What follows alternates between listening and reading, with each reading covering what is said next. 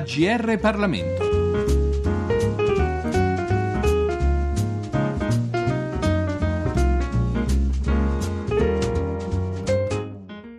Bentrovati all'ascolto di GR Parlamento, al microfono Francesca Rinaldi e nostro ospite oggi Adam Smulevic, autore del libro Presidenti, casa editrice Giuntina. Smulevic, in questo libro lei riassume le storie dei presidenti di Casale, Napoli e Roma. Che cosa hanno in comune queste tre figure? Hanno in comune un'origine ebraica che in vita o in morte costò loro molto caro nel momento in cui il regime fascista andò a perseguitare questa minoranza, prima con la promulgazione delle leggi razziali o razziste, come andrebbero più propriamente definite, e quindi eh, con la complessità nella persecuzione dopo l'8 settembre del 43. Partiamo da Raffaele Iaffe, fondatore del Casale Football Club, nato nel 1877, sposa nel 1927 una donna cristiana. Dieci anni dopo si converte, questo però non gli basta. Esatto.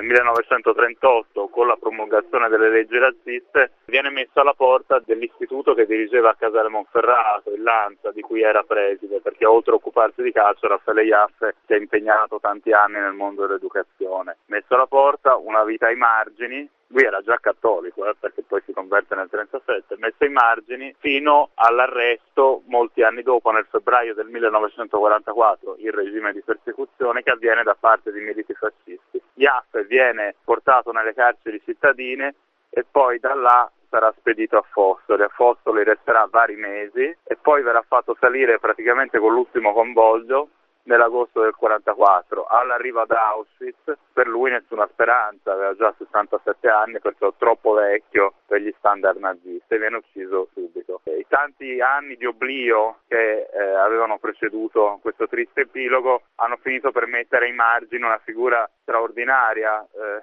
del calcio italiano e non solo del calcio eh, locale del Monferrato, perché Raffaele Iaffe si è inventato dal nulla una squadra nel 1909 e questa squadra dalla terza divisione piemontese in cinque anni l'ha portata a vincere addirittura lo scudetto, certo non campionato meno competitivo di come siamo abituati eh, a vedere oggi, perciò poche squadre, era un calcio semi-amatoriale. Sembra l'inizio di una grande favola, si va a pensare che il Casale possa diventare una potenza del calcio italiano, però poi il conflitto imminente, eh, oltre a distruggere e a portare tanti lutti eh, in tutta Europa, ha un effetto eh, chiaramente dirompente anche nel mondo del calcio, perciò si formano nuovi assetti e la bella favola del Casale è destinata a rimanere tale. Ecco, eh, Iaffe comunque non solo Casale, come diceva lei, un personaggio a tutto tondo, una storia bella che lei racconta in questo libro. Sì, eh, Iaffe era principalmente poi un insegnante, una personalità eclettica perché come era rigoroso, razionale, lucido quando saliva in cattedra, così perdeva del tutto queste caratteristiche quando si occupava di pallone. Lui scopre il calcio passeggiando eh, lungo le rive del Po una giornata autunno del 1909. In pratica incontra degli studenti della sua scuola all'Istituto Leardi che gli dicono professore venga con noi, le facciamo vedere uno sport che forse non conosce. In effetti Iaff non lo conosceva. Ci sono questi ragazzini che giocano sul campo un po' spelacchiato e Iaff resta stregato, il, lucido, razionale, eh, integerrimo, controllato professore dell'istituto tecnico viene contagiato da questa passione che poi diventerà la passione di milioni di italiani e capisco che non può più farne a meno. Il Casale nasce per l'appunto in quel contesto, viene convocata un'assemblea eh, nell'Istituto Leardi e lui giocando anche su temi di eh, sicura presa, un pochino anche sull'eterno campanile che da sempre accompagna le vicende dell'Italia, stuzzica appunto gli studenti e i docenti presenti dicendo beh signori qui abbiamo la Provercelli che era la grande potenza del calcio allora vince scudetti in serie. Vercelli è eterna rivale di Casale Monferrato, una rivalità che affonda le radici in eh, vicende storiche sanguinose del 1200. Bene, noi non possiamo essere da meno, dobbiamo vincere uno scudetto. Anche lui sembra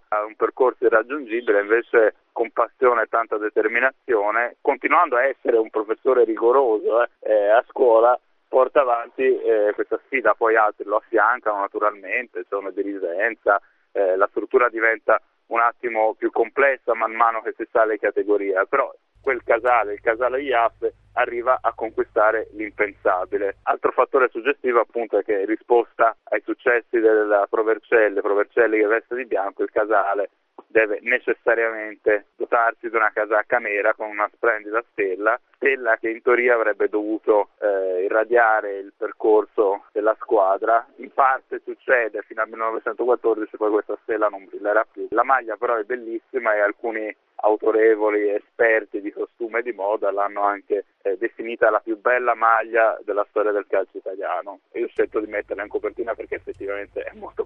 C'è poi la storia invece di Giorgio Ascarelli, fondatore di una squadra ancora esistente e, ancora tra l'altro ai vertici del calcio italiano, cioè del Napoli. Ascarelli nato nel 1894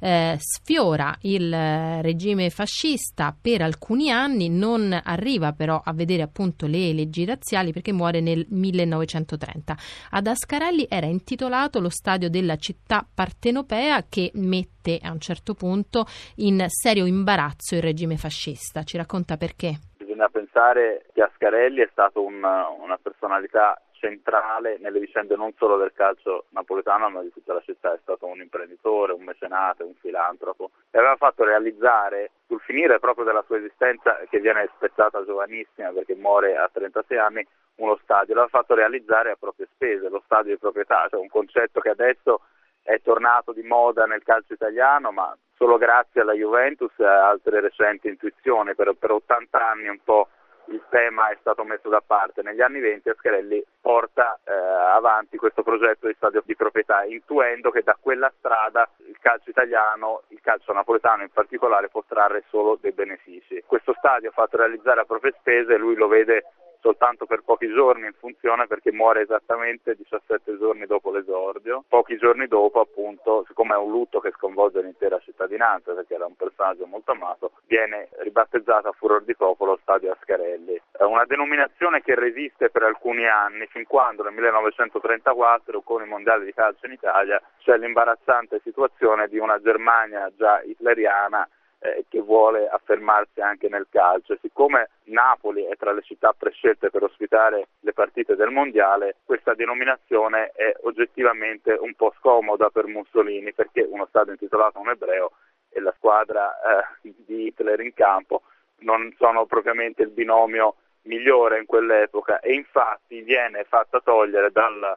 facciata dello stadio la scritta Ascarelli quello che poi in realtà sono andato a ritrovare leggendo dei documenti e testimonianze dell'epoca e anche le cronache dei giornali locali che sono una miniera di spunti è che se è vero certamente che fu rimossa la, la scritta dalla facciata, la rimozione non fu totale perché gli stessi tabellini dell'epoca quando la Germania effettivamente andrà a giocare a Napoli e disputerà la finale del terzo quarto posto contro l'Austria, collocano quello scontro nello stadio Ascherelli, perciò se è vero che ci fu la rimozione della scritta, si può comunque secondo me lo stesso affermare ed è una beffa della storia su cui oggi si può sorridere che la Germania di Hitler vinse e ottenne il suo più alto risultato calcistico nello stadio comunque consacrato alla memoria di un ebreo e per di più dalla fervente fede socialista perché poi Ascarelli entra nei quadri del Partito Socialista Napoletano appena ventenne, perciò è una beffa. Veniamo al terzo presidente di cui sì. parla nel libro che è Renato Sacerdoti, nato nel 1891, abbandona la religione ebraica nel 1937, Sacerdoti fu l'uomo che mediò per giungere alla nascita del dell'Associazione Sportiva Roma nel 1927, eh, nascita che deriva dalla fusione di più squadre della capitale e che si dice fu voluta dal Duce, quindi un segno forse della sua vicinanza al regime? Certamente Sacerdoti fu un sostenitore del fascismo eh, sin dagli inizi, partecipò anche alla marcia su Roma ed ebbe incarichi eh, locali di, eh, di dirigenza appunto. La fondazione della Roma nel 1927 è una storia fascista come sono storie fasciste tutte le storie sportive di quel periodo, siamo sotto il regime, il regime come sappiamo investiva molto su questo fronte. Nonostante la sua vicinanza eh, al fascismo, nonostante la conversione appunto nel 1937 che avviene tra l'altro il giorno di Natale, perciò un segnale forte di distacco dalle proprie origini, sacerdoti con la promulgazione delle leggi razziali nel 1938 viene espropriato di tutto, viene cacciato dal suo mondo, il mondo dell'imprenditoria, il mondo della finanza, non si occupava in quel momento di calcio, ma ovviamente tutte le porte gli furono chiuse in faccia. Nel libro lei eh, definisce Sacerdoti un fascista della prima ora, ci ha ridetto adesso che partecipò anche alla marcia su Roma. È per questo che si convertì o anche qui, come nel caso di Iaffe, c'erano motivi personali? Può essere un, un mix tra le cose. Certamente eh, la sua figura da un punto di vista ebraico è la figura di un ebreo abbastanza assimilato, la moglie cattolica, figli battezzati,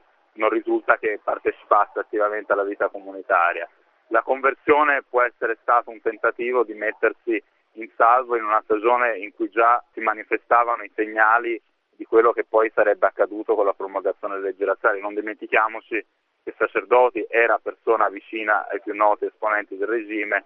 era lui stesso eh, coinvolto in qualche maniera eh, in alcune attività, perciò certe parole, certe cose le intercettava la conversione fu forse anche un tentativo di mettersi in salvo dalle leggi del 38, tentativo che poi andò a vuoto perché nei giorni stessi in cui le leggi razziali presero la strada dell'ufficialità, lui fu al centro di una vicenda giudiziaria assolutamente costruita d'arte per incastrarlo che diede vita anche a una persecuzione mediatica fortissima, lo ritroviamo sulle prime pagine di tutti i giornali, il Corriere della Sera, il Popolo d'Italia e altri, additato come il mostro eh, giudeo che fa trame oscure per esportare capitali in Francia. Ecco, qual Una era accusa... l'accusa che poi lo portò appunto nel dicembre del 1938 a questa condanna a cinque anni di confino? Praticamente una donna che lavorava per lui di fatto, che poi molti anni dopo diventerà pure sua moglie, viene accusata di aver rifornito un'amica di un tot di denaro e questo denaro viene bloccato alla frontiera tra Piemonte e Francia, perciò viene accusato sacerdote, gran capo di questa cricca, in pratica viene definito così, di stare escogitando una fuga di capitali consistente dall'Italia. E perciò lui insieme ad altri personaggi a lui vicini, il suo avvocato e altre, e altre personalità coinvolte nei suoi affari, vengono interrogati e subito sbattuti a Regina Celi. Da Regina Celi la sua storia eh, lo porterà eh, ad essere mandato al confino. Al confino trascorrerà cinque anni fino al 27 luglio del 43, 48 ore dopo la destituzione di Mussolini, tornerà a essere un uomo libero. Per poco in realtà, perché poi dopo l'8 settembre con i nazisti in pieno controllo di Roma è di nuovo costretto a trovare delle strade alternative per mettersi in salvo. In questo caso la minaccia è ancora maggiore naturalmente perché il rischio è la deportazione in un lager. Renato Sacerdoti, che aveva sicuramente ottime relazioni a tutti i livelli, riesce a farsi ospitare eh, nel convento di San Pietro in Montorio sul Gianicolo e là trascorre tutti i mesi eh, in clandestinità fino alla liberazione della città e li trascorre travestendosi da frate. Renato Sacerdoti nei suoi anni al confino scrive anche a Mussolini più volte senza però mai avere risposta. No, non ha delle risposte, però si può immaginare che in qualche maniera qualche beneficio indiretto poi l'abbia avuto perché eh, la pena viene alleviata, può tornare sulla terraferma, non è costretto a stare a Ventotene e, e a Ponza.